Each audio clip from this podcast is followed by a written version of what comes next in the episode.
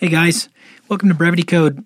Today I sit down with Dorian Willis, who's not a household name nor a professional athlete. Actually, he becomes uh, somewhat close to a professional athlete, and um, we're going to hear about how he got there. But today's story is probably one of the most riveting, compelling, deep, heavy, emotional podcasts I've ever put out. Um, I don't really want to give a lot away. I, we're going to kind of hit you between the eyes within the first couple of minutes here. And um, I really hope you enjoy this one, and I hope you listen to it. And um, I don't know if this will affect you or your family, but maybe it's one worth passing on um, to someone you know. Enjoy today's show. On the Brevity Code podcast, we'll explore a wide range of topics from the very people that give form and color to our world. We'll hear from artists, brand builders, industry leaders, pro athletes, fitness and endurance coaches, philanthropists, entrepreneurs, and many others. Through their actions, they enrich us with their vision, creativity, and bravery. Our guests have all been successful by flying in the face of conventional wisdom. We'll learn from them the ways in which we can apply that very knowledge to our own path and toward our own self-fulfillment. What's up, everyone? Welcome to another episode of the Brevity Code podcast. Today, my guest, Dorian Willis, joins us. We're going to be uh, jumping straight in uh, with Dorian, who's in studio. This is my first uh, local Idaho guest. Uh, I'm stoked to have you on the podcast, man. Hey, thanks, thanks for having me. Thanks for having me. I'm excited to be here. Yeah, right on, dude. So um, what started as a casual conversation with you and I, You know, two perfect strangers, turned fairly intense and, and compelling and, and intriguing. Um, so much so, I was like, dude, I got to get this guy on the podcast. so uh, thank you for obliging me. Uh, I'm honored to have you on today and to um, have everyone hear your story. It's pretty remarkable. Um, and it's, it twists and turns and ups and downs. And yeah, it's uh, I catch people off guard every time they ask me because, um, you know, when you, when you see me, I'm – I kind of stand out in the crowd. I'm, you know, six foot, six foot one, two twenty ball guy, all tatted up. But yeah. What stands out is obviously um, I'm missing the, my right leg below the knee. So, um, you know, people always, I get asked every day. It's a, it's a daily conversation. Do they go there with, which I think was my um, presumption was, you know, are you a vet? It was, almost you know. ninety-nine percent of the time. That's yeah. where, where people automatically assume, you know, I kind of fit the profile. Yeah. Well, you look like some kind of, you know, uh, special operations because you are, you're built, you're stacked, and you look like you're, you're a young guy. Like maybe, maybe you saw some some unfortunate circumstances overseas, but not the case. No, not not even close. Not even close. And it was you, funny you mentioned that. So this was probably a couple of years back. I was in Walmart, and right when I walked in, I was in a rush. And um, this old, little old lady, bless her heart, she stops me and she goes, "I just wanted to thank you." And you know, usually I, I shut that down really quick, but I was in a rush. I was like, "You know, you're welcome, man. You're welcome." And I just tried to keep going. She grabs my arm and she starts stopping people. You need to thank this man for his oh, service. No. And I'm going, this is going to turn bad. Really oh no. Quick. Fair enough, though. I mean, I suppose, you know, on our quick assumptions, that's, that's you know, you're going to get that. Yeah, yeah. So, um, you know, sort of jumping right in, um, the the the result of your loss of your limb um, was not war-related, but in fact, if and correct me if I'm wrong, um, you were that day evading the police in a in a foot chase?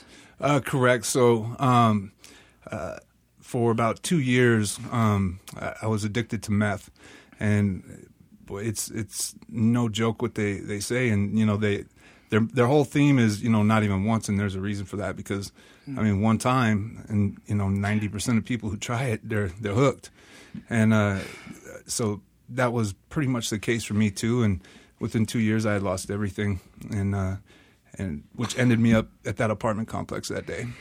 And and we're going to retrace your steps, how you got there, and and, um, and we're going to go forward to some really killer and I think really unexpected um, positive results.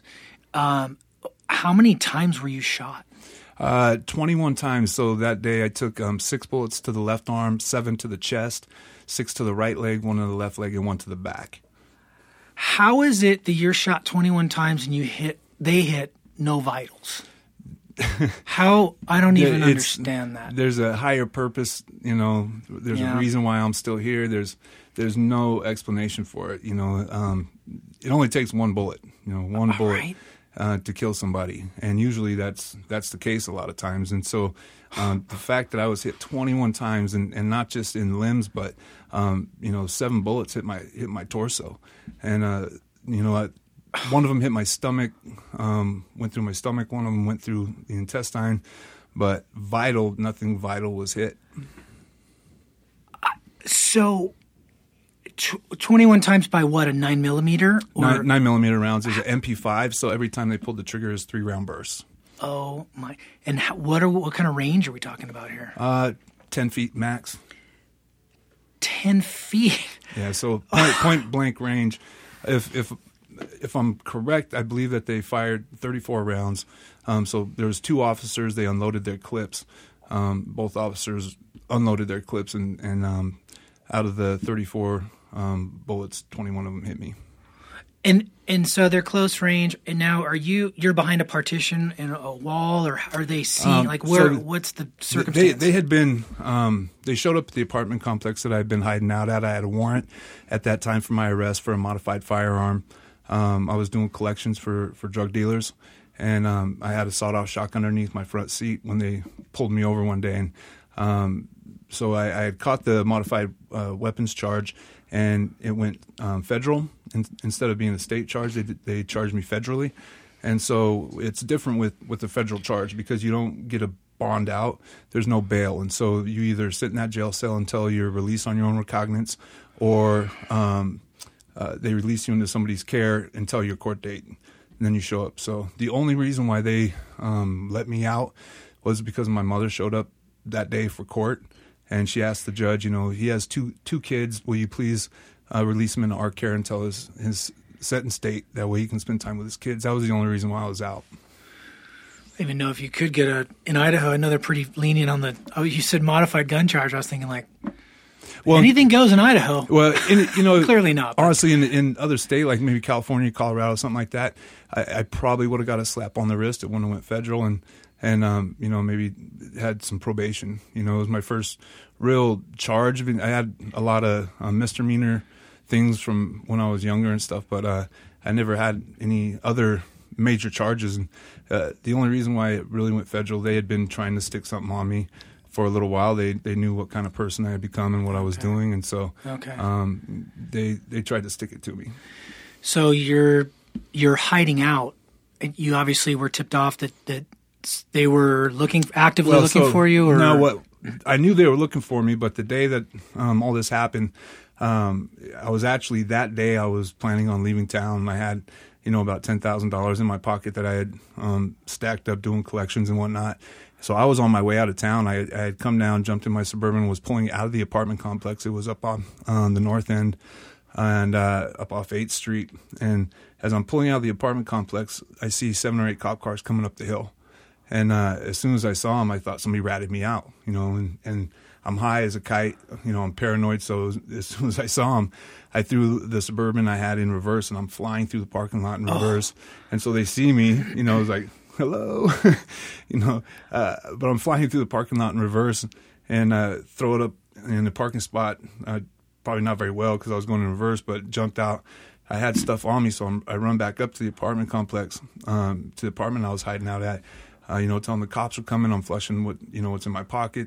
He's trying to get rid of everything. And um, I was only in the apartment for maybe a minute, maybe. And so I go to make a break out the back door that is on the second story. And uh, when I opened up the door, um, they had already started surrounding the building.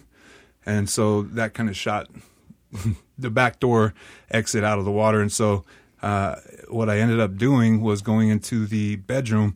And uh, in the closet in the bedroom, I punched a hole in the ceiling. And, and I got up into the, the attic space and pulled a box in front of the hole that I had made.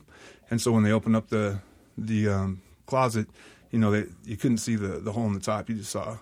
boxes and pretty whatnot. Clever. So, well, I it, panic mode is what I was in at that point. Well, okay, so then, but what eventually leads to them unloading their clips? Like, so that you obviously it got escalated and it went up a notch from you hiding. So, how, yeah. So that that's uh. So Or is that a point of contention? Right. Is that well? So I think a couple things uh, because of what I had been doing leading up to that. They knew that um, I was not a nice person.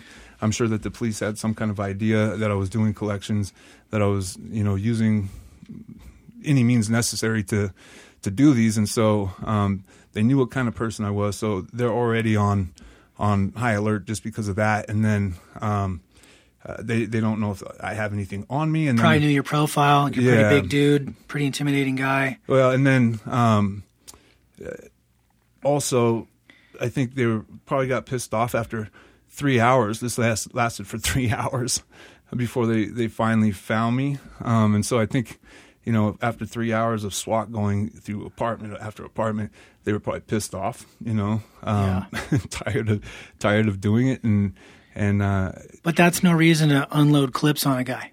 Well, no, and, and that's been kind of the big debate and, and where people, um, with my story, a lot of people get hung up on. So, um, you know, did I deserve to be shot that many times? Uh, I, I don't think anybody can, can look me in the face and say, dude, you didn't have a weapon. You got shot twenty-one times that day. You know, that was excessive. No, no other way to put it. That was excessive. Uh, when you're point blank range with somebody, you pull that trigger one time, three bullets are coming out. If if you're a trained professional, one one pull of the trigger, I drop. Right. There's no. They were no, trying to kill you, clearly. Clearly, clearly. So, you know. but but we're missing the get. There's one. I don't. I don't quite get. And maybe you could clarify. So you're in your the attic crawl space. And you've got the box over the hole, and there you can hear them all around you, I assume. Oh, yeah, everywhere. So this was my whole game plan. So I got up in the, in the attic. I went all the way across the apartment complex. Oh, okay, okay. And so I come down into this other apartment, and my whole game plan was they knew I was in that this apartment down here. If I can get down this other one, I'll jump in the closet, change my clothes real quick, put on a hat, and walk right out the front door. That mm-hmm. was That's mm-hmm. what I was planning on doing. Okay. And so, you know, that was the best, I figured the best shot that I had. And if I did it quickly, you know, I could get out of there. Uh, there's, because there was so much going on at that moment, you know, cops are all over the place and, and they had seen what apartment I was going into. So I bust down into this uh, apartment, and if you can, it, it's a scene out, it should be a movie. So I drop out, two hundred twenty pound white guy, bald, all tatted up, dropping through the ceiling like a maniac. And uh, so luckily no one was home at this apartment because I would have probably gave him a heart attack. You dropped through the drywall, like right yeah, through the ceiling? Right through the ceiling. Boom. Yeah. Right. Right. Yeah. So I, I come down, and uh, like I said, luckily no one was home because it, the apartment ended up belonging to some little old lady. So oh, when man. I go, I go into the closet and there's nothing but dresses, high oh, heels, no. and pumps. I'm going, well, that shot that idea to um, shit. So they hear the. They're not there in the apartment. They hear it. They no. They they didn't hear it. They that didn't. Because I was all the way on the other side of the apartment okay. complex from where they were. Um, they didn't. They didn't hear anything. So. I drop down, but there's nothing for me to change into, and so I'm just going, well, shit, you know, what do I do? So I was on the side of the building now where all the uh, police were parking, so I opened up the, the window, and I was just sitting there listening to them for like an hour, and uh, it was about an hour into it before I heard a cop say, um, there's a hole in the ceiling, and so oh, when I well, heard that, yeah. I was like, it's just a matter of time. Yeah, it's on now. So um, actually, the way that the apartments were set up, um, there's like... Uh, Four four doors, four glass doors on the front. Front. When you walk through the glass door, there's two apartments on the bottom, two on the top. So there's, you know, it's one building, but there's four of those stacked side by side. And so I came out from the second story from the apartment I was in, and I looked down around the corner through the glass. I didn't see any cops, so I tried to run downstairs real quick to get into one of the ones apartments downstairs. Right when I get to the bottom of the stairs, um, this it was a I'll never forget her face. It was a, a woman police officer walks in front of the door. She looks over and she's, you know, she's like, oh shit, she sees me. I see her. Um, I panic and I bolt and uh, and kick the door off the hinges of the apartment that was right in front of me. Just boom. Was anyone home there? No, no. Okay. So this is this is about probably ten o'clock, if I remember correctly, around ten o'clock in the morning. So okay. most people were at work at this point, which is good. Yeah. Um, but uh, so I just blow this door off the hinges and I run into the bedroom, and there's two dressers in the bedroom. There was a tall one, um, and then uh, one of the um, short ones with a vanity mirror on it. And so I take the, the big one and I throw it in between the wall and the door, wedge it between the wall and the door. And I pulled the other one away from the wall a little bit, kick a hole in the wall, and jumped down. And the way that the um, apartment sat on the hillside, it kind of staggered up the hill. And so uh, when I went down, or when I went through the wall, it actually went into the, the crawl space, not the apartment over, because of the way it staggered up. And so I ended up in the, the uh, crawl space now. So I, I went from the attic to now I'm in the crawl space. When, and I pulled the dresser in front of the hole. So, you know, here we go again. Here we go again. So they said it was a tactical nightmare, which I can I can only imagine when you think you got somebody pinned down in in a in a room, and then uh, you know I, when I got in the crawl space, um, I see a little light at, on the other side coming through a, a hole, and so I, I went over there, and, and the hole led to the basement of the apartment complex, which was set up for storage units for the different apartments. So I get in through this little access door into the, the basement. Right when I get into the basement, I hear a flash grenade go out. Boom! You know, so into the room you were into the room in. I was just in. So they're storming that room, Whoa. and um, you know when they get in there, it's like, where the fuck did this guy go? You yeah. know, he disappeared again. Yeah. And um, so uh, I'm looking. You know, now I'm, there's I'm in the basement. You know, you're you're not going. I'm anywhere. not going anywhere. There's yeah. there's yeah. there's two doors leading out. Um, you know, one went upstairs into the into the uh, hallway of the apartment, and then the other one led to outside. And um, so uh, I'm running around, and I walk over this board that's on. You know, it's a concrete floor, and I walk over this board, and it sounded hollow. So I lifted up the board, and there was a hole and cut out of the concrete for plumbing repair. So like, like just. barely big enough for me to fit in. I was going to say, yeah, your your space choices are limited. Yeah, yeah. And I, it kept getting tighter and tighter for me. Right. So I, uh, right when I lift up the board and I see the hole, I hear the door. Um, somebody coming, you know, open the door to come downstairs. So I jump in this hole, pull the board over me real quick, and I mean the the, the board is literally, if I looking up, the board's touching my nose. That's how. Like a coffin. Yeah, yeah, yeah. And that's how it felt. Yeah. I mean, that, that's exactly how it felt. And you're laying, you're, are you laying parallel? Are you standing? Mm. Like, uh, are you standing or are you laying? I'm, I'm laying down. On so your back? On my back. With the floorboard to your, touching your nose. Yep. And and so. Wow. Um, okay. It wasn't probably ten seconds after I slid that board up um, to cover me up that um, the dog the dog came down. He's scratching at the board, their, their canine. Scratching at oh the board, but I, they didn't realize that, that there was a hole. So they, they keep ushering the dog on. So, you know, they usher him on and, and they, they go. It, and I'm I'm going, man, I, there's no way I get this lucky where they they run over the top of me two or three times and then give up, you know. But um, so I'm in this hole for probably forty-five minutes. The dog had come back a second time, scratching on the board. They usher the dog, the canine on. You know, and so they're going in circles. Um, they know I'm somewhere around that area, but they, they can't find me. And so it was the third time that the dog came scratching at the board that they realized, shit, he's under there. Okay. So um, as soon as they realized that, I hear the cops going, you know, come out. We know you're under there. Come out with your hands up. Do it slowly. And at this point, you know, I'm high as a kite. I'm pissed off at the world. I know that I'm going to jail. You know, this whole three-hour standoff. Um, and it ends here. This is, and so I'm just pissed off. I, I remember pushing the board over and standing up. And when I stood up, all I could see is the lights from the rifle. So I got my left arm up, kind of shielding the light out of my face, which um, really, uh, they think saved my life, because when they started firing, um, the bullets that would have hit me in the head were redirected when they hit my arm. And so instead oh. of hitting me in the face, they were redirected just enough to where... Wow. Nothing hit me in the head. You got shot in your arm six times? Six times. Yeah. So, oh, I'm sorry. Uh, yeah. So, um, I got my, my arm up, you know, shielding my, my face, and uh, I, the dogs. I'm just expecting the dogs to start chewing me yeah. up any second. uh, do you recall any um, any conversation between the officers at that point? So you come up out of the floorboards, like you said, sort of angry at the world. They're angry at you because you, you've been you've done a masterful job of Houdiniing them for hours.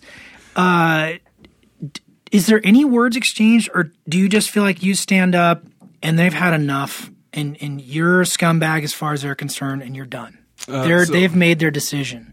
The only uh, words at that point that were, were exchanged was get down on the ground.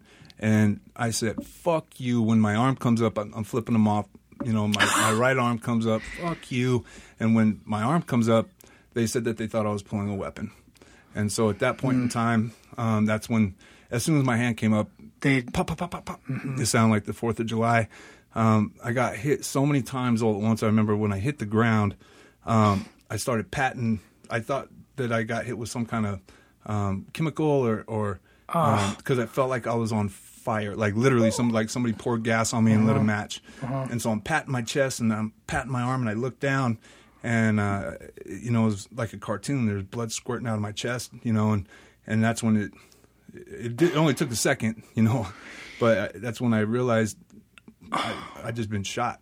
I just and, got the chills. Um, so okay, so you're now you're you're laying there. You're conscious. Yeah. And they've unloaded their clips. There's blood everywhere. Are they in a what? I mean, you're not dead. No. So, do do you feel again? This is probably all. I don't know if it was happening in slow motion for you. Maybe maybe a bit, but do you recall them going, "Okay, get an ambulance"? Like what? What's the? Ne- you're laying there now. Now you're in need of their assistance. It was, and they don't want to help you. No, no, they they don't. They don't. You know they. Um, and this is where uh, this is the only part in the story that gets. Um, really uh, hairy with he said, she said, mm-hmm. because there's only three people in that basement, me and the two officers. Mm-hmm. Those are the only three people that know what happened.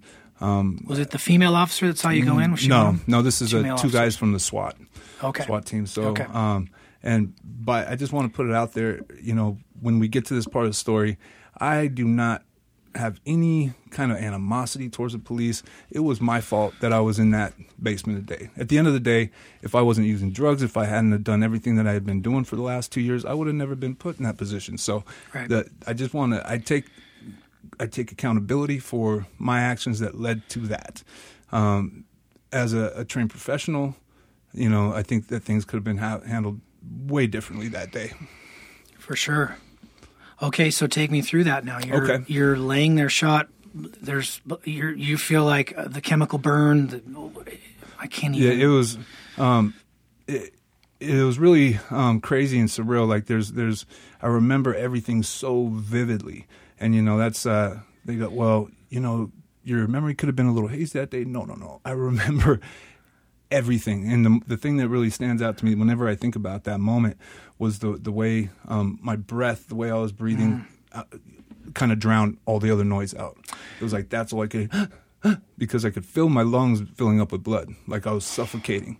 Um, so if you can imagine drowning, yeah. drowning, uh, you know that's how it felt.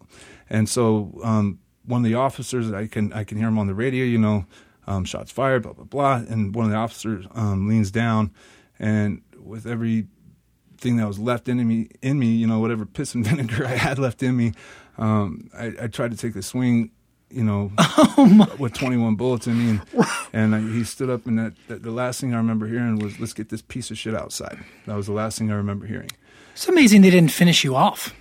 Um, I, I've so a lot cleaner. A lot cleaner for one, just go, boom, oh, oh. gun went off, sorry. And uh, I, I thought about that too, and they, and they probably would have been okay with that too, you know. I, and I, I don't know, you know. I, I've heard different things, and, and you know, I'm sure at the end of the day, having to unload a clip on somebody, um, any normal person, you would think that that would be kind of, that would mess you up in the head a little bit too. And uh, you know, from all everybody that I've asked, um, I've sat down with the chief of police, great guy Bill Bones.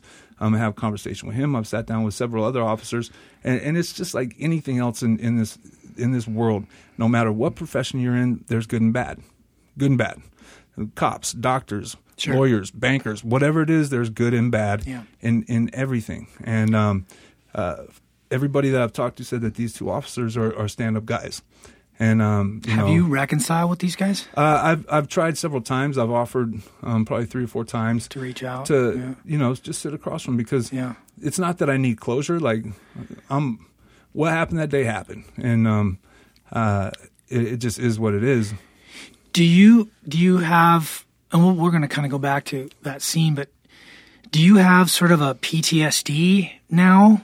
Because Because um, of the trauma of that day? uh, like I I don't have um, P T S D to where like on fourth of July I hear firework go off and I start losing losing it. You know, um, I think the one thing that it definitely changed for me was sleep. um, I, I just have a really really hard time finding that. You know, to this day. Yeah, yeah. Ever since then, um, I, I just don't. What does your sleep pattern look like? Uh, I go to bed really, really late. Like um, I, I'll be up, you know, working, doing whatever until probably, you know, twelve, one o'clock, and I'll try to go to bed, maybe get a few hours. Uh, usually wake up around three thirty, four o'clock, and, and uh, uh, get up and walk around, sit on the couch for half an hour, and then try to go back, get a few hours sleep. That's pretty much my pattern. Like seven days a week? Yeah. Huh. Yeah, so to do the things that I've done the last, uh, you know, six, seven years, yeah, uh, with five or six hours of sleep if I'm lucky at night. Which is, uh, when you guys hear what he's done next, is even more remarkable. And we're going to get there. So you get to the, let's get, so we, we they get you on a gurney, you're bleeding out. I got to imagine there's, uh, you're probably almost dead from blood loss by the time you get to the hospital. Yeah, so um, from, and... keep in mind, everything from this point um, to when I got to the hospital is also, this is just things that I've heard from talking to nurses, things that I've heard from talking to witnesses that were there that day. So this is just the things that I've put together, the the stories I've heard from multiple people. Um, and so this is where my story, I'm telling this from, from other people from this point. So from what I've heard, they, they get me out of the apartment complex. Um, the ambulance got there, brought me up in a gurney. Um, everybody said that it, that basically no one was in a rush. Mm. They, at that point in time, you know, when somebody gets shot or there's an accident, you see them rushing down, yeah, get them in, rushing yeah. them out. That from everybody, everybody that I've talked to, that was no. not the case. They were not in a rush getting me out of that basement. They were not in a rush getting me into the ambulance, and they were not in a rush getting me to the hospital. Um, From what I've been told, um, the girl that I was with at the time, also, you know, drug addict, um, she followed the ambulance to the hospital. And from the two people who were in that car, they said that uh, the ambulance stopped and all the lights on the way. They they were not in a rush to get me there. That's that's just what I've been told. So um, I get to the hospital, and um, uh, there was a nurse. She was a wound care nurse. Bless her heart. Uh, Lisa Hansen, if you're out there, you're amazing. I love you. You know, some of these nurses and doctors, they become family yeah, to me when you're in the hospital and for a angels. year. Yeah. yeah, absolutely. But this this nurse was, um, um, from what I heard, uh, was the one who saved my life. When um, I got to the hospital, um, you know, as far as I was concerned to them, I, D O, you know, D O A. Yep. Yep. And um, so she checked my pulse. She just happened to be walking through um, when they brought me in. Uh, check my pulse and, and, you know, what are you guys doing? This, this dude's not dead. And so um, they ended up rushing me up for surgery, and miraculously, you know, I'm, I'm still here today. Are there um, are there bullets still in your body? Uh, there's two still in my body. I actually had um, one taken out of my leg that I always wore on my chain. Uh, I had a chain. It was just, a, you know, a reminder That's to me every one. day. Yeah, and, right. uh, uh, I was devastated. I went, I uh, chaperoned my kids' choir. Um, They did a choir trip to the lagoon, and so we were on the roller coaster when oh, upside down, no. and it came off, and I lost it that day. So technically, still got one man. on you, right? Oh, yeah, so I still got a couple on me. I just they, they said they'll work their way out. You know, eventually, I don't know what kind of holes those are going to come out of, but you know, they, so they say that eventually they'll work their way out. And the one that they took out had actually started working its way out. It was like right on the surface. Wow! So you could see it poking its, through. Oh yeah, there's a little lump. Wow. So there's still one in my arm, and um, I think there's uh, one in some shrapnel in my arm, uh, one in my chest somewhere, and then I believe there's still one in my left leg. Is there any danger of those moving into any area of? No, they con- no that, no they weren't concerned about that at all. Just where they're at. And do you recall how long the surgery was? Uh, so um, I was in a coma, um, induced coma from uh, the time I got there for three months. In a coma um, for three a, months. Yeah, yep, yep. Wow, Com- completely out of it, and um, so I don't remember anything um, for that those three months. Um, when I started to come through, that was it was a trip because you've been out for so long, and uh, you know, in an induced coma for, for part of that time, And so there's just so much drugs that are keeping you under. And so when I started coming through, uh, you know, started waking up, uh, they had to start strapping me to the table, mm-hmm. because when I when I'd come through, like my dreams, I couldn't differenti- differentiate my dreams, what was going on with reality. So they always kind of blended together. And like that's the the trippiest part when you're when you're dreaming, but then the people that are in your dream are actually standing next to you, you know, and you're like, who are these people? And uh, so like I'd, I'd be trying to get away, get on a boat. And then when I'd go to get on the boat, I was attached to a chain, mm-hmm. and those chains were, you know, them strapping me to the table. And so I'd be yanking, you know, trying to break the chain. And, and there's, you know, even then um, I was still big enough to where it would take, you know, seven or eight nurses Um, and doctors to hold me down to the point where they could, you know, yeah. knock me out again. But uh, uh, so that was that was a, a hard part for me. Were you in? Uh, did they eventually put you in restraints or anything? Leg restraints, or are you yeah, handcuffed they, and they all had that my, stuff? They had my arms and, and legs um, both strapped to the to the table for at least a few weeks. Wow. So you come out of the coma and you're and now. When I came, when I came out and started, was conscious about what was going on, where I was at, um, uh, you know, I knew what had happened, but um, I, I had no idea how long I had been there. I didn't I didn't have any idea how long I had been out, and I couldn't talk to anybody because I had a trach in. So mm. so there's no talking. But they'd hand me this. Oh God, I hated this fucking machine. It was this little uh, uh, like tablet, and so they would give it to me and. and I would have to type what I wanted or, or whatever, but I'm so droggy from the drugs and like I, I'd misspell something and I'd just get frustrated and just give up. And so communication with people was very, very limited, and telling them what I needed was limited. Uh, and, you know, you yeah. can't drink or eat anything. Um, they got a tube feeding me. So, you know, there's only so much that they can feed you through a tube. When I got shot, I was two hundred twenty pounds. And when I woke up, I was one hundred thirty-five soaking wet. Whoa! So you're talking skin and bones within that. That um, three months that I was in a coma, um, I had lost a whole person, you know, yeah. literally a whole person.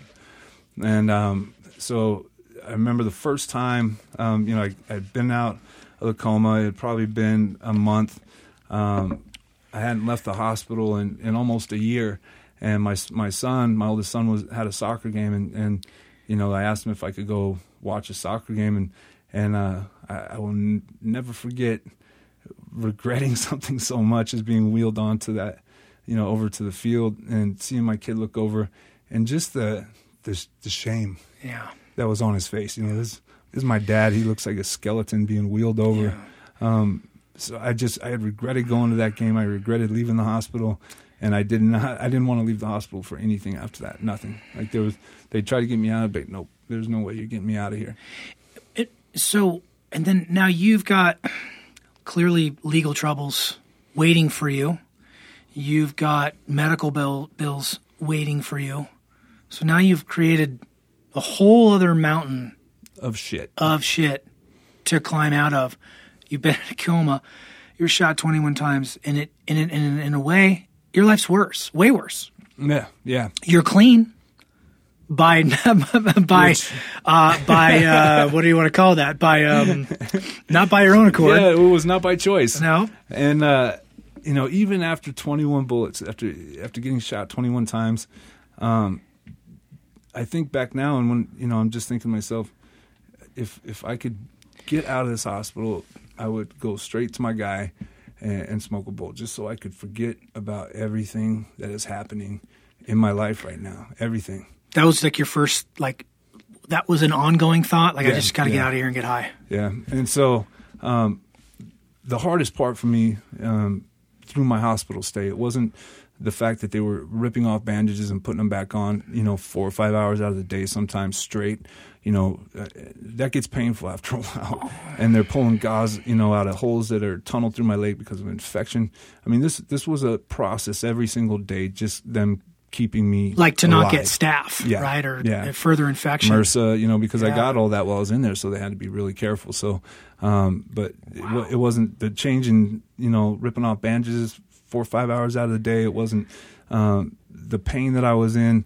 Uh, the hardest part for me throughout my entire hospital stay was every time, every day, every day they would have to wheel me somewhere, you know, whether it was the x-rays, the CAT scans, whatever it was.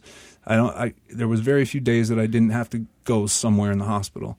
And um, I just remembered every single day dreading the elevators because when they, um, sorry, uh, okay, man.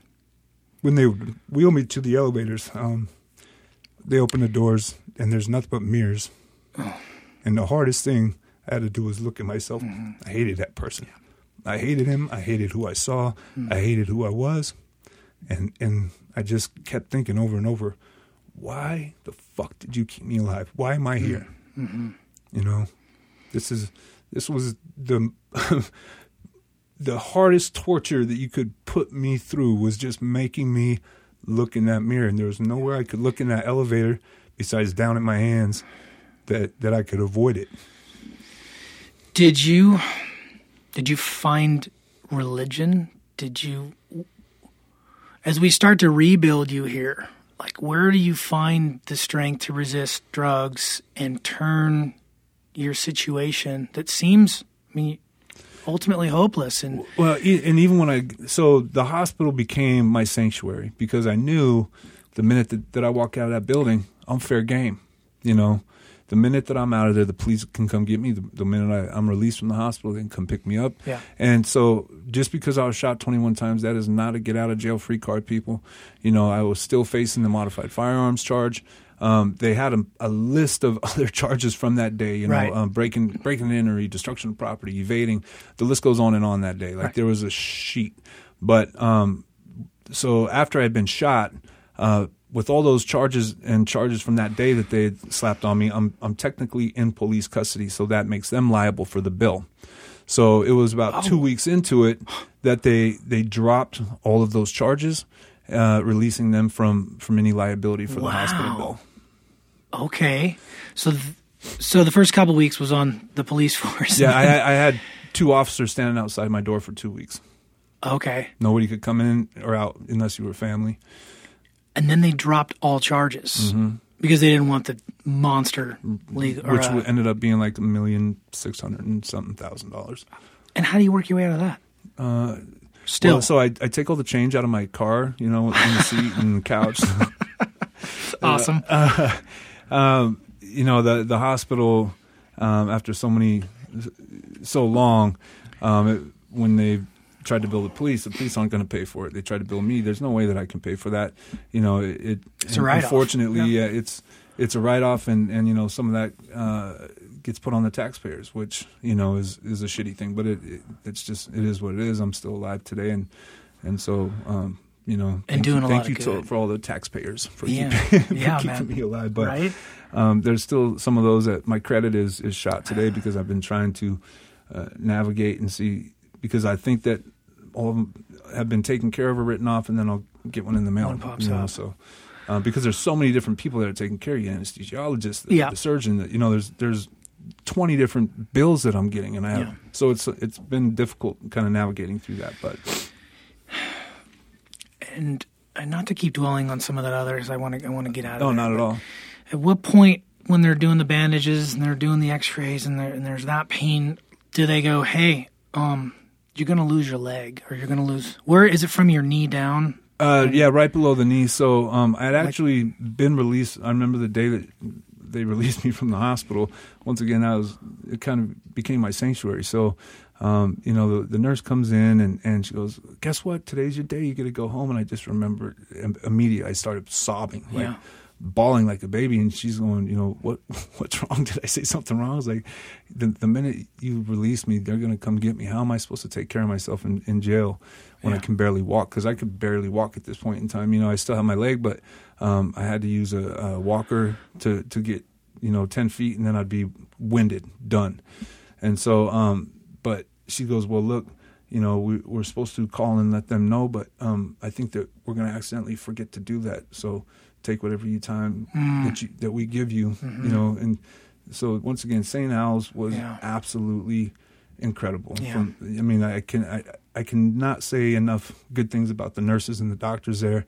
But so they gave me just a little bit of time that I needed, you know. So when I got home, um, I was home for uh, probably two months before they came knocking. Okay.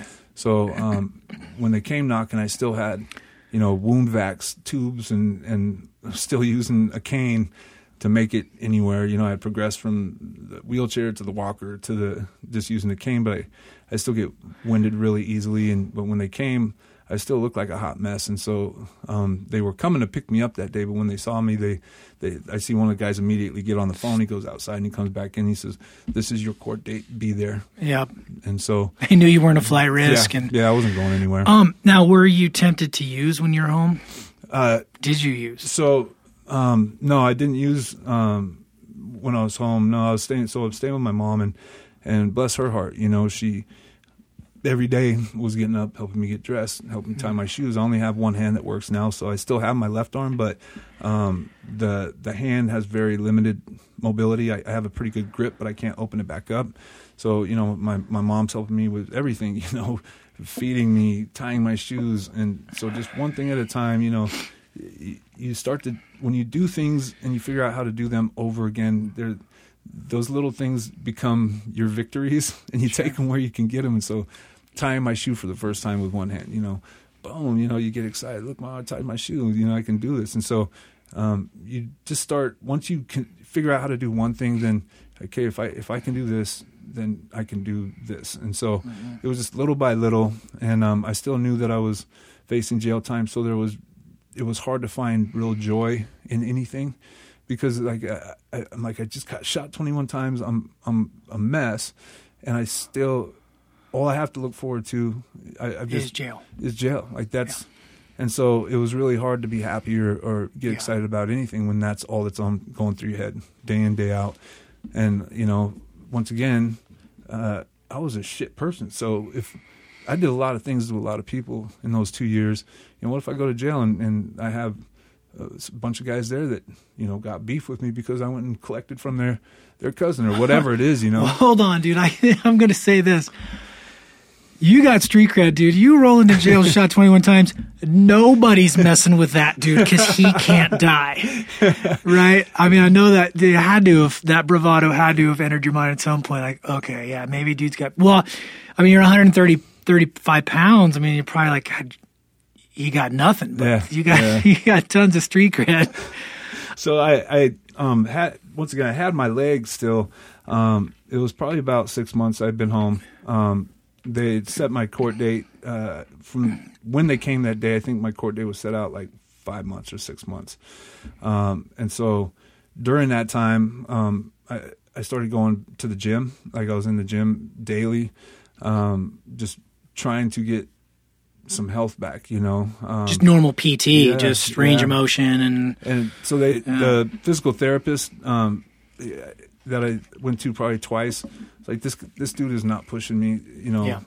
he doesn't know what, where I'm at. And it, you know, when you tell him, um, they're trying to be really cautious, they're doing their job. And so, but the things that they were doing, I just felt like I could do way more for myself. So I just started going to the gym by myself. And, and it was about probably three months after that. Um, I went in, because they've been trying to get my leg to heal up. My my right leg, they're just, you could see all the muscles. Um, there's a huge open wound on the on my calf. And so, uh, you know, I'm packing gauze probably five inches down in the wow. front of my leg in three different spots every day, you know. And, and so they, they just couldn't get it to heal. And so the doctor said, look, if we send you to jail with it like this, most likely you're going to get M R S A. You're going to you're going to get something and you're not going to get treated the way you need to be, and you're going to die. And so we think that the best option is to amputate the leg. Mm. And so um, at that point, I had just been through so much, mm. uh, you know, in this this this year time period that it did, I just remember it, it not even fazing me. I was just like, well, you're going to cut the leg off, cut it off, whatever. Mm. And I think that kind of took the doctors back. They're like, whoa, like no one's ever just handled it. You know, do what you got to do, man, chop it. Like usually that's a big deal for somebody, something that they got to think about. And I was just like, let's get it done. Let's do it, you know. And so they uh, – scheduled the the amputation, and then they had to push my um when I had to go turn myself in, they pushed that back like like three months. And so I got okay. the leg amputated. Um uh when I had to go turn myself in, it, it was I had only been on my leg for a week um because they give it like Oof. almost two months for it to heal to the point where they can uh, you know, the stitches are out, everything's closed up.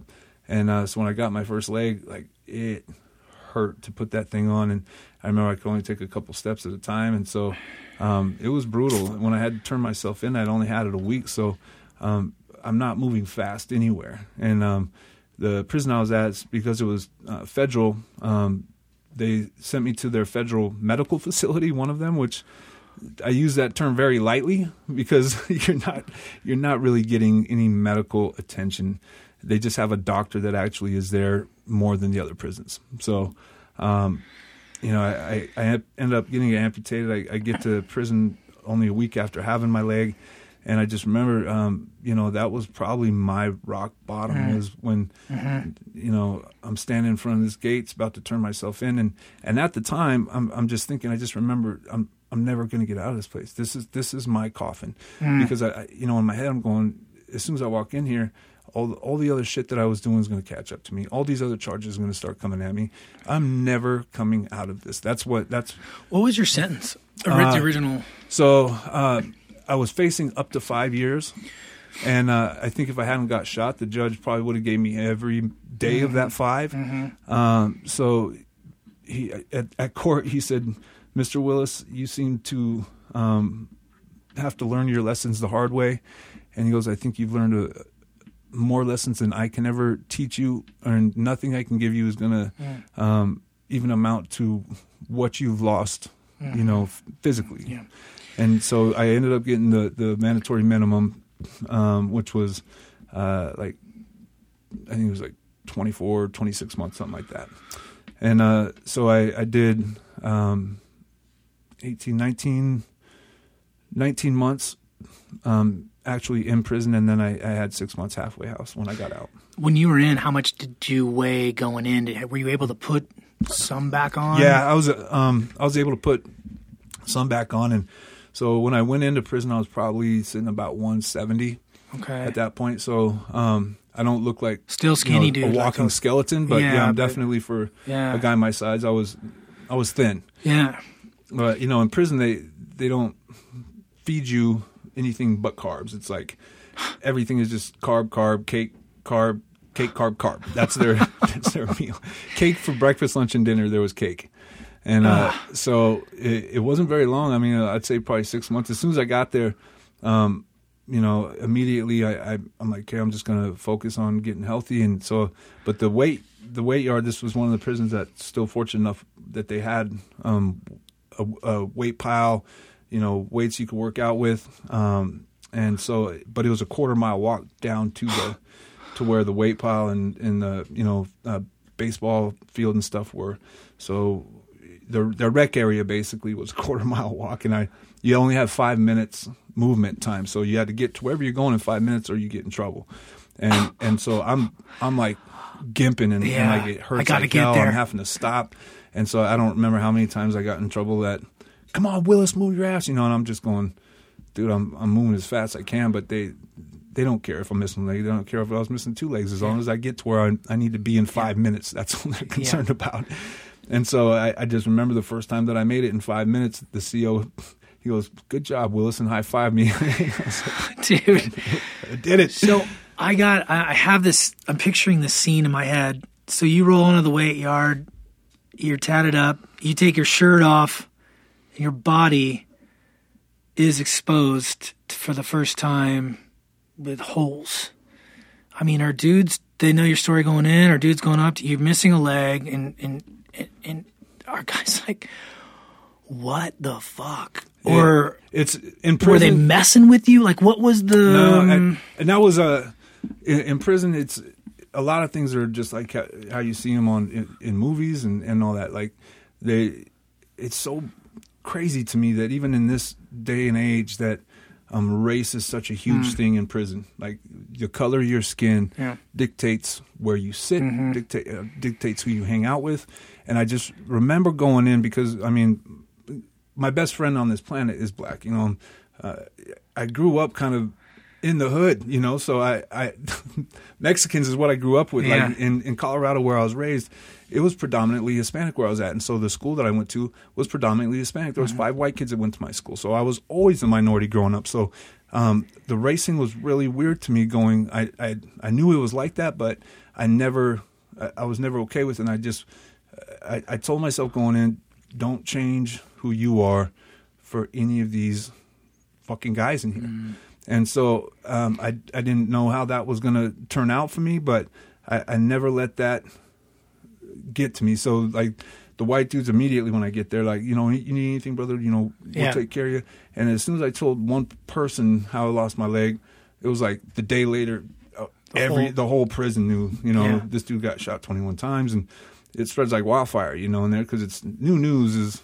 Dude, that is new. Just gangster status. So, I can't. Who? Who's? There's no one. It's you know. There's probably dudes in there maybe shot two, three times and whatever. Yeah, twenty-one uh, yeah.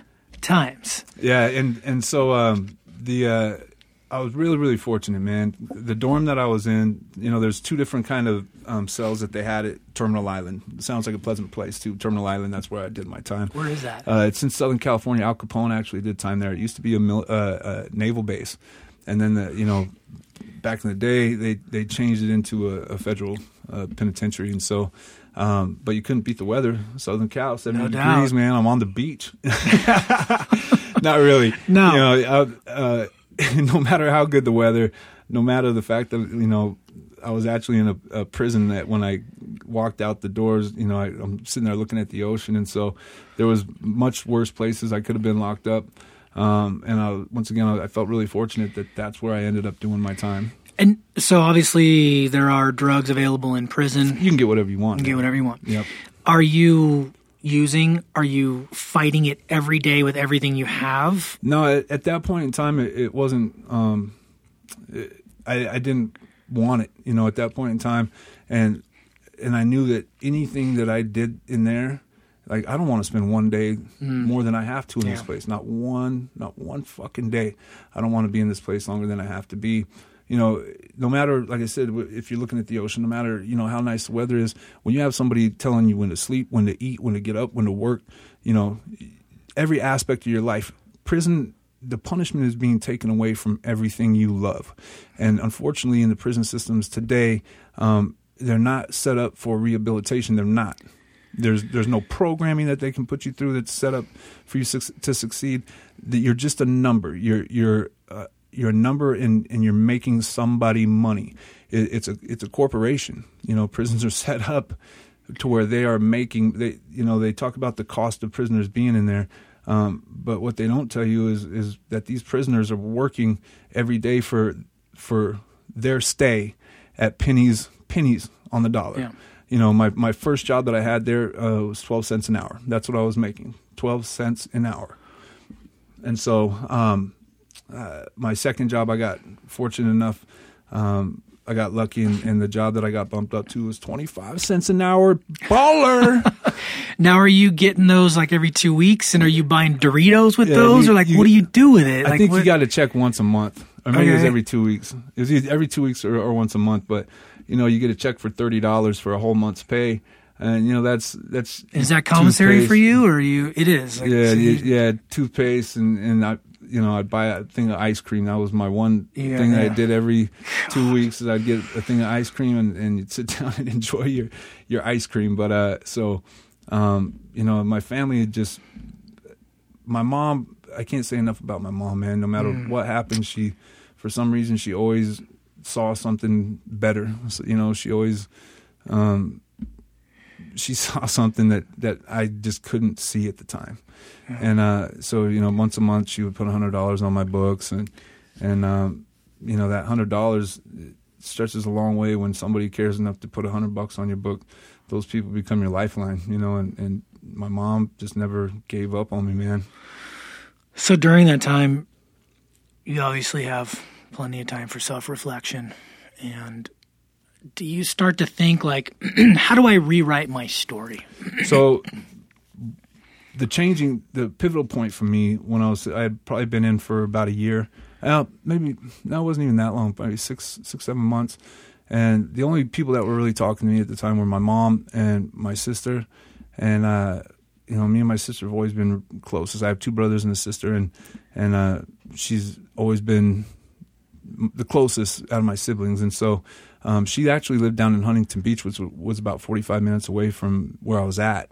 And so um, she was the first person to come visit me. And, um, um, you know, me and my sister got really tight in that time. And she she sent me a letter about six months in, and the letter was really, really short. I remember it was just like three or four sentences. You, you know, I know you, you have a hard time. Um, you're having a hard time with this. But I just want to remind you that you are here for a reason.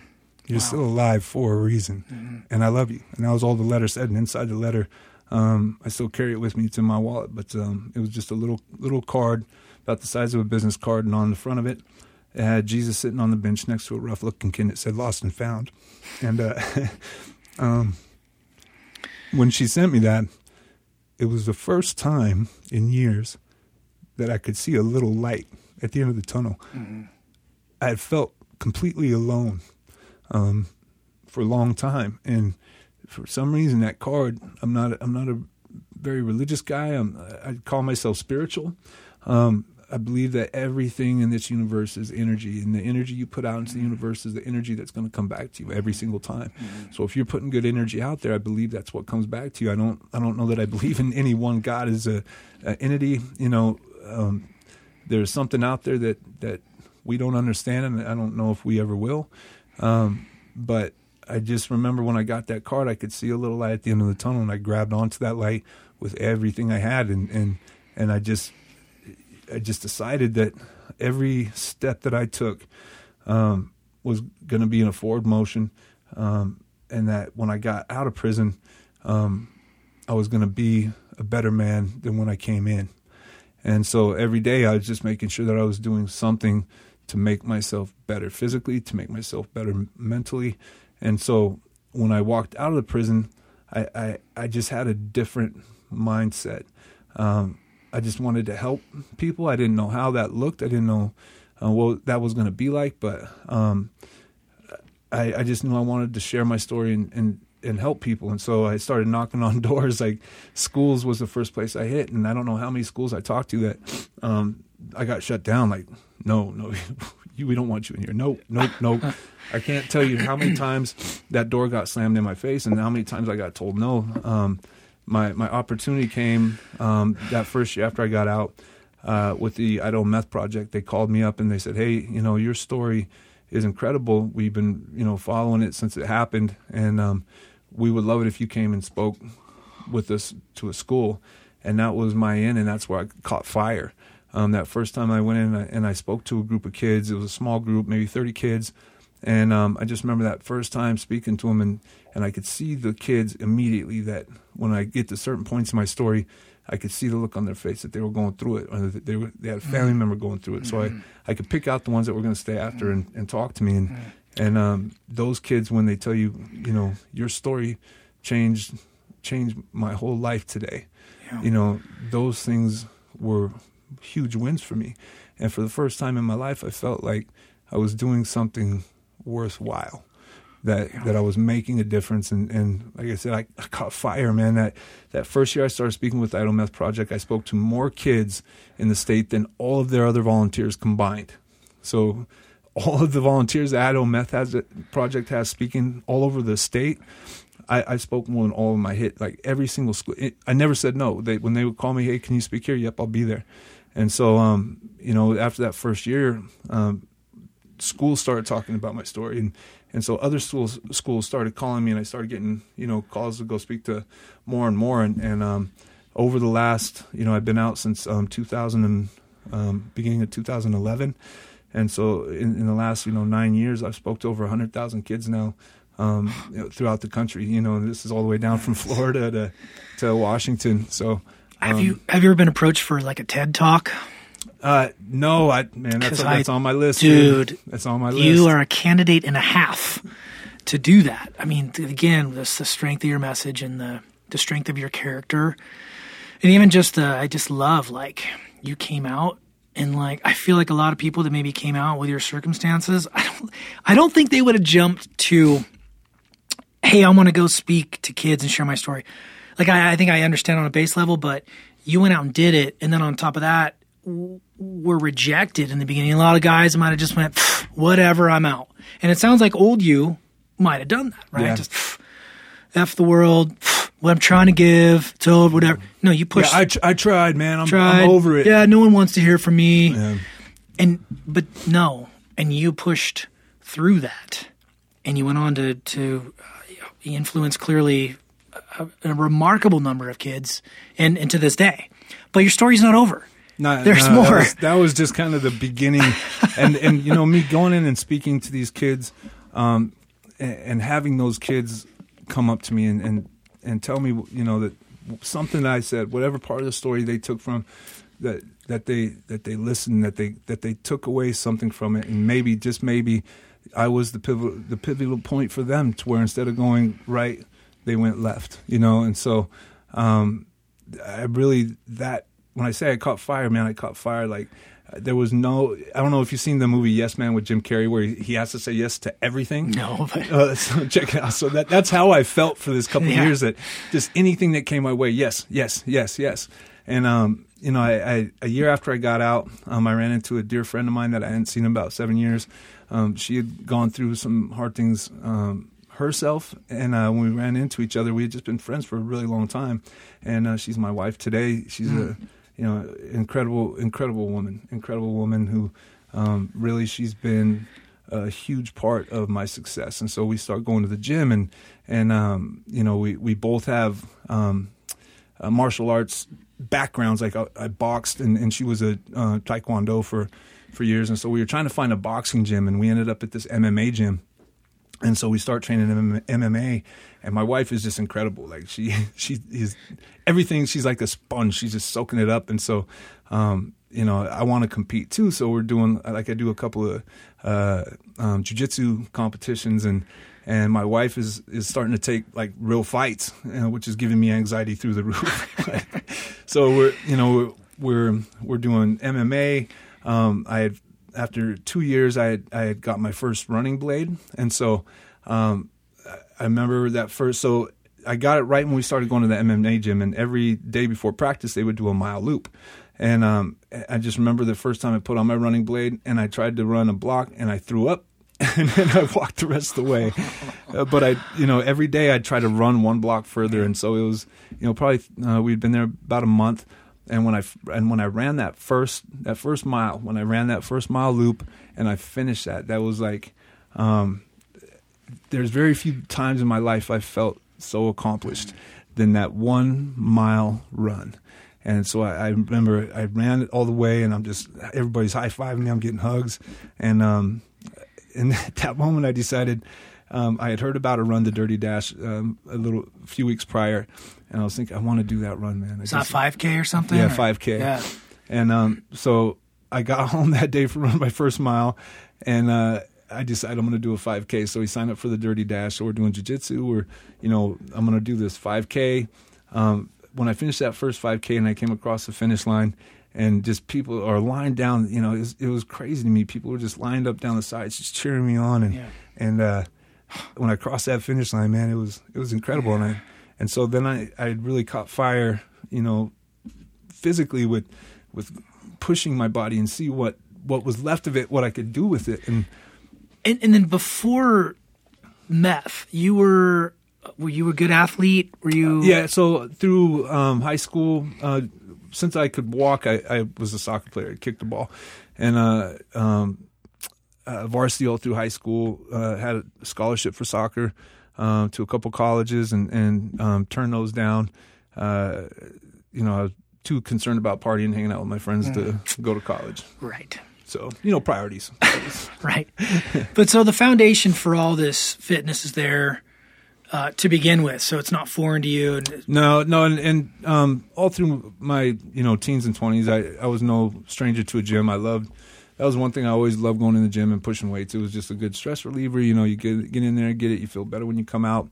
And uh, so um, I was no stranger to a gym. So getting back in it, and it just became routine. And then, um, but running, you know, I smoked after high school, smoked for years, and so um, that really limited my my um, cardio, we should say. And so um, getting that back and being able to run five Ks, and then we were running half marathons. Yeah, and then, wow.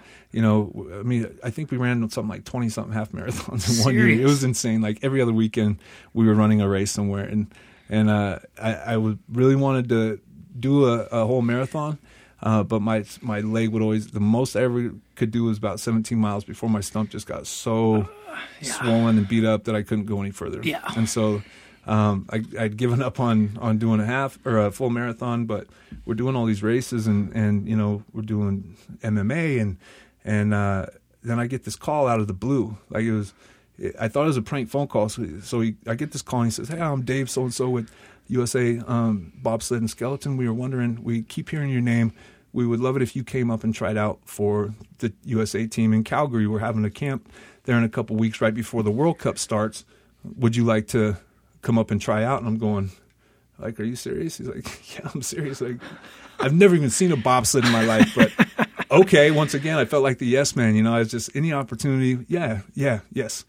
And so I said yes, and a week later, um, you know, I was scrambling to raise funds, and a week later I, I meet the the um, some of the other teammates in Pocatello, and, and drove up to Calgary with the with the U S A team, and um, uh, I just have some incredible friends, you know, that I've made through that. But I get up to Calgary, and um, I'm training bobsled for two weeks, so they they need a, a strong guy for the push break, so because that push it makes or break uh, your race, you know, it'll kill you on your time or it'll win you a race.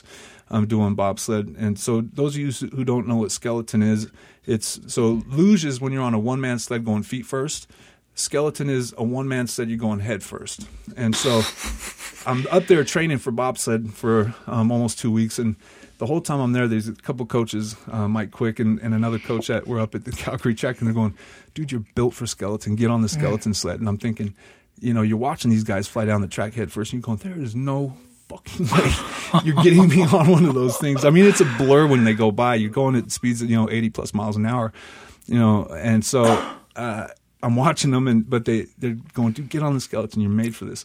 And uh, after about two weeks of getting beat up relentlessly in the back of that bobsled, um, I flipped, uh, one of the drivers flipped us um, going out of turn five.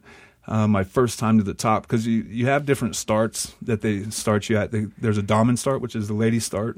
Um, ladies start in German. And um, so usually that's where they'll start you, if, and you'll be training there for a few weeks until they feel comfortable enough to put you from the top.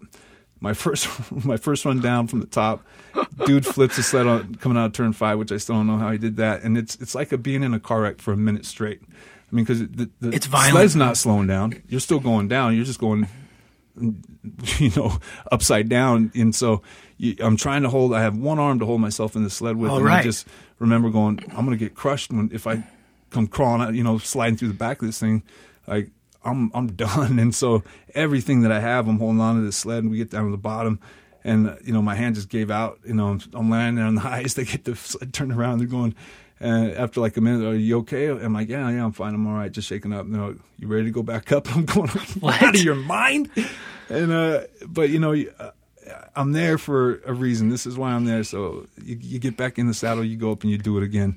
Um, but that, so we're three days away from being done with training, three days away from being done or from them starting the World Cup, um, for bobsled and skeleton. And so three days before the, the first World Cup race, Mike Quick comes up to me and says, "Hey man, you know, do you want to be a world-class athlete?" And I said, "Yeah, man, that's why I'm here." He goes, "Do you want to make history?" And I said, "Absolutely." He goes, "Well, then get on the, get on the skeleton sled." And I'm going, son of a bitch. Fine, fine, fine. So I, I tell him that I'll try it. So I'm I'm uh, I'm getting geared up, you know, f- to try the skeleton sled. You know, I got pads duct taped to my shoulders and my arms. And uh, so uh, I go down the first time from the Damen start, and I just remember thinking, this is it. Like, I fell in love with it immediately. Like, it was, I wasn't getting beat up in the back of a bobsled. It, you know, how I finished was completely up to me, not somebody else. Mm-hmm. And so, um, I like immediately, I fell in love with it. When I got down the bottom of the track, I was excited um, that I was still alive. So, but, uh, for sure. So the second day, um, I have one run from Dom and start, and then um, he says, "Hey, we're going to put you from the top," and I'm going, wait a minute. Whoa, okay, well, this seems like it's kind of fast. And and they usually don't push somebody through like that. Um, but um, after I had done it, you know, I talked to Mike the next year actually, and I said, "Why did you put me on the top so quick?" Because I knew you could do it. Yeah. And so I go from the top, I make it down, and it was intense, so intense that first time. And you don't, you're going through the turn so fast that, you know, they're telling you what to do in these turns, but you're in the turn for a split second, and yeah. so you're trying to make three different three different steers in, when in a turn that you're in for two seconds, and and so. By the time I was trying to do what they were telling me, I was already out of the turn in the yeah. next one, and you, and you yeah. lose track of what turns you're in. And um, so I just remember after that first run from the top, just there's no way that I'm going to know what turn I'm in. I'm just going to be as quiet as I can on the sled, because uh, when you're going that fast and the only things that are on the ice are your blades, you steer with your your knees and your shoulders. So real subtle movements. like So mm. they say if you want to turn, look the way you want to turn, basically. So when you look left, that right shoulder automatically kind of comes with you, right? Other way, that shoulder comes with you. So those little movements are steering the sled just enough. Um, and so I just remember trying to look. Most of the time I was just looking at the ice, but when you come out of a turn, you have a split second where you can look to see where you're coming into the next one. Wow. So it's just little peaks, boom, boom, you know, little peaks as you're going down. And so um, I just tried to be quiet as I could on the sled for the next two runs. And um, when I got down to the bottom of the track after my second run from the top, um, I see all these coaches and everybody standing over by the timing eye, looking up the timing eye, talking, and, and he comes over and goes, "Look, um, no pressure, but you, you're two times they, from your runs just qualified you to compete in the World Cup tomorrow. Do you want to compete?" Wow. And I'm going, after, after your two runs. Three runs. Never having runs any top, foundation yeah. for this at all. None. I have no idea what I'm doing. I'm just I'm just trying to be a sack of potatoes on this sled going down. And so now all of a sudden they're asking me if I want to compete in a World Cup. Then, uh, you know, basically the second day, that I've, it'll be the third day that I've ever done this sport. And, and, and so he can see that I'm fighting with myself mentally. Like, what do I do? What do I do? And he said, "Look, man, you came all the way up here. You You earned those times. Take advantage of it. Get on the sled. Compete tomorrow." And so the the next day, I ended up competing in Calgary in my first World Cup race, and I took second. And so, um, wow! It, it was just kind of uh, everything was happening so fast, and and uh, just so many amazing things were happening. Uh, you know, now because of my finishing that that first World Cup race, now I got um, invites to finish the World Cup tour with the U S A team. You know, which went over to Europe next. We went um, Austria, Germany, Switzerland. Um, I think those were the only three tracks the first year. Um, uh, so I get the invite to go finish the World Cup tour over in Europe with the U S A team. And that my first year, I finished um, uh, third in the third in the U S, fifth in the world for my first World Cup competition, wow. which was just incredible. And so, um, you know, I'm, I'm getting. Uh, E S P N shots. You know, I was on E S P N a couple times. Is that right? Yeah, yeah, it was really cool, man. Uh, I made their top five list. I was number four. What's wow. up? They're, but uh, or their top ten list that they have um, on Neil Everett's show. Neil Everett's awesome dude. Um, met him at uh, a wedding anyway. But so it was, it was just really kind of incredible how everything was just falling into place. And you know, when when I was going to compete. Um, I took my wife with me everywhere. Like, we were a team, you know, she was part of the success. She was part of the reason yeah. when, when I wanted to give up, she was there pushing me. And so, you know, now we're, we're competing all over the world, which is crazy to me. Um, I, I'm doing really well in the sport. Uh, we're getting to see places that I never in a million years thought that I would ever see. It's just been, uh, incredible. And, and doing these things is opening, opening up just more doors for me to help other people, for me to share my, my story on a larger scale. Right. And um, so I just, I really had, when I say I caught fire, there was about a three-year period where, where I was just on fire. Um, I was all over the world. I was I was speaking whenever I could. It was Things just were really, really incredible. And how far you've come, right? I mean... From where I was at, um, laying in a hospital bed, not being able to look myself in the in, yeah. in the eye, wishing I was dead, to to standing on a podium in Switzerland, the only track in the world that's made completely out of ice. Uh, it's surreal. Yeah. Surreal. Yeah, and you'll have those moments to cherish. I mean, it's crazy. Like, you know, you had said, like, you, you know, from your, you weren't able to walk to you, you, you were in and out of, you know, reality in that bed. into a podium is is um is it's a miracle. Yeah, I mean it's absolutely. You can call it what you want, right? It's uh, it's remarkable. Certainly a testament to you know what you got in that in that tank, man. Oh, um, you. and so. And you continue today to spread your message. You, you know, come on my show, and and, uh, and and you're continuing to do that. Um, I mean, what are the, you know, what are future goals and aspirations for you, or do you not even just sort of day by day, or? Uh, so that's I have some things that I, I absolutely um, that I'm going to do in this lifetime. Um, one of them, I've been working on my book. Um, so there's I've talked to quite a few publishers, and and. Everybody loves the story, but the one roadblock that I keep running into is what your social media numbers like. Like yeah. that that has killed me yeah. on multiple times from book deals. And um, but that's a full-time job in itself, just promoting yourself on, on, on social media and being present all the time on social media. I I just didn't have the time, you know? And yeah. Are you? Is the book finished? No. Um Probably about a about quarter of the way through it right now. Are you writing yourself? You have someone yeah, you're co-writing yeah. it with? And I think that's I I've stopped because, um, like I want I want to be able to tell my story with my own words, but I'm not. I think I'm a decent writer, but I'm not a writer, you know. And so, uh, I I really am trying to find somebody that's willing to sit down and write the book yeah. for me.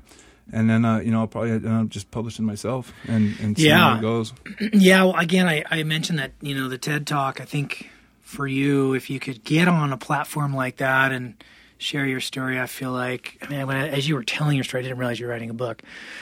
I mean, I just, I'm, I'm vividly picturing movie scenes. Like, I just feel yeah. like it's, it's, um, it's, it's a lot of content, man, a lot of remarkable, heavy content. Yeah, and uh, such extremes on, on both sides. But, you know, I mean, to to be doing the things that I was doing, like, because I, I was the worst, you know, worst kind of person, man. Like, uh, kicking indoors when when you got a, a gun shoved in somebody's mouth on a regular basis, because that's the only thing that makes me feel alive at that point in my life. Yeah, I lost everything. I lost my kids. I lost my house. And the only time that I felt alive at all is when I was doing a collection. And, um, you know, I look back now and and... a lot of those things that I did are things that I have to wake up and live with every single day, things that I think about every single day.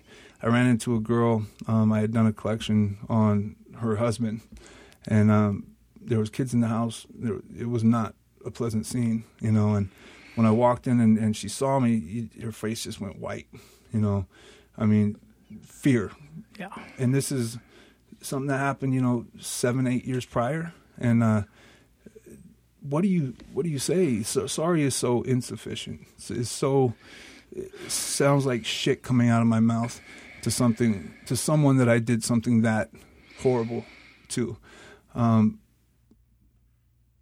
it, it was I tried to um, apologize to this girl I ran into, and I, I tried to to sincerely apologize for it, but once again I. Whether she accepted it or not, I don't know. Um, it was a very, very short conversation. Yeah. Um, but, you know, those things are things that I'm, I still have to live with. They don't just go away. For sure. But, I mean, you're look, man, you know, actions speak louder than words, and you're, uh, you know, you're you're still paying it forward. Like you said, affecting the lives of the kids in those auditoriums you see, and change and just full course corrections. So, I mean, I look at it, certainly – I understand, but all you can sort of do is have that positive effect going forward. And, and, uh, and uh, you know, this this last year was really, I think, probably the hardest year that I've had since I've been out of prison. And and a lot of that is just, um, so I, I own a concrete company. That's what I've done my entire life, uh, my entire adult life. Um, I started doing concrete when I was nineteen. I was really good at it, and within a, you know a year and a half, I, I own my own company here in Boise, and and uh, so that's always been what I've fallen back on. When I got out of prison, um, I went back to school. I got my bachelor's in computer aided draft and design. I worked for an architectural firm, uh, New Design Architecture. They're awesome guys out in Meridian, and uh, but I found out real quick that um, I have a very hard time sitting in front of a computer for eight hours a day. I've just um, I, I don't know if it's A D H D or, or But I, I just had a really, really hard time with it. But I, I stuck it out, worked there for a year. And when I knew that I couldn't do this, you know, uh, for a living for the rest of my life, um, I went back to concrete. And um, uh, at first it was just, I was just doing a couple jobs a month, enough to bring a little extra money and, and help us, you know, get a better place. And, and uh, but this year I really had to make some big decisions with the company. And um, I've partnered up, and, and we're doing commercial. Uh, we're starting to do commercial work this year. We have a half million dollar uh, curb and gutter machine, so I'm stepping in with the big boys this year. And and um, that hasn't been an easy decision for me, because concrete, um, when you have employees, when, when you're doing something like this, uh, it's going to take up all of my time. And, and where I have where I've struggled with this every single day, man, is I, concrete. When I started doing it again, it was just a means to an end. You know, it was a way for me to earn some extra money, to get my book done, and to enable us to have my own schedule. So we we were going and competing, or I'm going speaking. I make the schedule. I'm not having to ask for time off. And so that was really my my motivating force going back into opening up my own company. And but now I feel like it's I've had to make some decisions where, you know, um, I've either got to take this step and, and try to do this big, and so I have a retirement, you know, something to retire off of, or um but it was supposed to be, once again, a means to an end. And I just feel like it this last year, it's really taken away everything taken me away from everything that that I find fulfilling in my life, that I feel mm-hmm. like I'm making a difference. And so it's been a struggle for me this year, man, because I, I don't want to be doing concrete, um but I also have a family and, and people that Uh, I provide for. Yeah. And so it's it's been a really tough for me to find that balance. Yeah, I hear you, dude. I'm sure there's a way to, to you know, continue on with the philanthropic side and, and, and your speaking. And, dude, get that book done. I know. Get it done. It's killing me. I know. It's killing me. I get it. So well, if anybody out there wants to help me write my book. Yeah, seriously. So yeah, let's um so if anyone wants to get a hold of you for uh, a speaking gig or an appearance or um however um what's the best way for them to get in touch with you? So fortunate enough, there is only one Dorian Willis on the planet, and so uh, social media is really easy to find me. Um it's Dorian, D O R I A N, and Willis is W I L L E S. And so um, I'm real easy to find on social media. That's usually the, uh, the way that people find me. Uh, but uh, you can um, send me an email at Dorian Willis, so D O R I A N W I L L E S, the number one at gmail dot com. Um, and if you want to schedule anything that way, or if, or if you just, you know, need to talk, if you have a family member going through it, you know, I always try to make time for, for anybody that, that needs me. And so Um, feel free to email me with any questions that you have. If there's if there anything that I can do to help, I'm I'm always always willing to be there. Um, I think that's a tough question too that I get asked whenever I go speak. Man, is you know my, my mom's a meth addict, my dad's a meth addict, my brother's a meth addict. How do I help them? And with that drug, it's there's no easy answer, and and so the the answer that I usually have to give people is they have got to find their own rock bottom, whatever that looks like for them. Um, because until you hit that rock bottom, really truly hit that rock bottom. There are several times where I thought I hit it, but I was nowhere close. Damn, know? Right. Where, where you think, well, how can life get any worse? You know, and, and that's usually when it'll hit you six ways from Sunday and show you, okay, this is how it gets worse, asshole. And so, but uh, um, you know, it's unfortunate that that's the answer I, I have to give, but there really is no easy answer for for. Um, addicts and and the problem when you when you're a drug addict, um, when you look in the mirror, that's what you see. You, you're not you're not a dad. You're not a you're not a son. You're not a business owner. You're just an addict. And and when that's all you see, when when you don't feel like you have anything else to offer the world because you're just an addict. Um, a lot of time that's that's when people hit their rock bottom.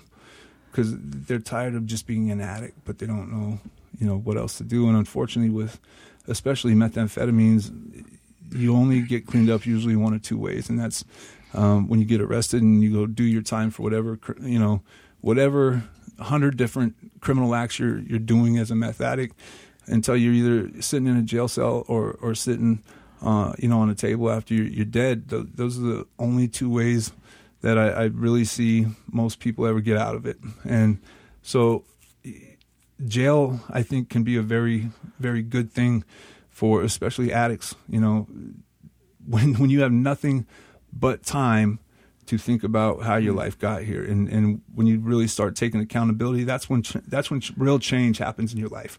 Because it, when you're still so busy pointing the finger at everybody else instead of taking that look in the mirror, and that's why, you know, I, I think any addict will tell you the same thing. Looking at yourself is sometimes the hardest thing that we have to do as people. When you can truly look yourself in the mirror, when you when you wake up in the morning and you go look at yourself in the mirror, do you love what you see? Do you do you love that person? Because I can tell you right now, until you learn to love what looks back at you, you you can't ever help anybody else. You can't be there for anybody else if you don't even love yourself. So yeah. When you wake up in the morning, look in the mirror and take the time to appreciate what's special about you, no matter what, you know, whatever it is. We all have talents. We all have things that we are good at. When you look in the mirror, remember those things. You know, tell yourself, you're amazing. You're amazing. And these are the reasons why you're amazing. Yeah. Every single day. Dude, you, um, thank you for sharing your story. Um, been fighting back the tears the whole time. I've been sitting here. Um, you just said it best a minute ago. There is only one Dorian Willis. Um, your star burns bright, my man. I am, uh, I am honored to have you today. And I thank you from the bottom of my heart to tell the story. I think if, you know, hopefully there's people listening, like you said, that we can affect some positive change, whether it's a family member that turns this podcast on to someone to hear it, or, you know, you continuing your fight. It's, um, well, and it's I, awesome you're doing I want to say thank you to you, man, because it's yeah. it's people like you that, that take the time to, to get to know somebody like me that, that keeps me going. I mean, it really does. So thank you. I dude. appreciate being here today. Pleasure's all mine, dude. So... Thank you, guys. Um, this was a heavy one today. um, I hope you enjoyed the Brevity Code today. Um, so stay tuned for more episodes in the future. If you like what you hear, subscribe. Subscribe today, people. See ya.